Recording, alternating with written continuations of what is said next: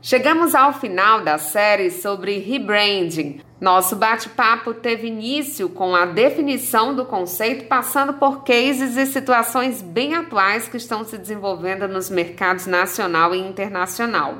Hoje, a ideia é simplesmente fornecer a você uma série de dicas que vão colaborar com o seu planejamento.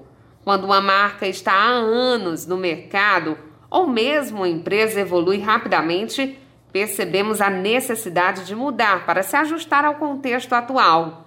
Agora, antes de colocar o rebrand em ação, você vai se perguntar se realmente é a melhor hora para reposicionar sua marca. Quer saber como identificar essa necessidade? Pense nos seguintes pontos. A identidade visual da sua marca não representa mais seu produto? A imagem da empresa foi afetada negativamente? O público-alvo já não é mais o mesmo? A empresa passou por uma fusão ou nova aquisição?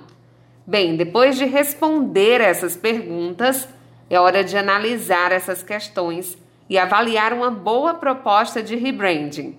Com o suporte correto, sua marca e seu negócio podem alcançar um novo posicionamento no mercado com resultados surpreendentes. Obrigada por acompanhar nosso podcast. Gostou desse conteúdo sobre rebranding? Compartilhe com seus amigos e, em caso de dúvidas, fale com a nossa equipe.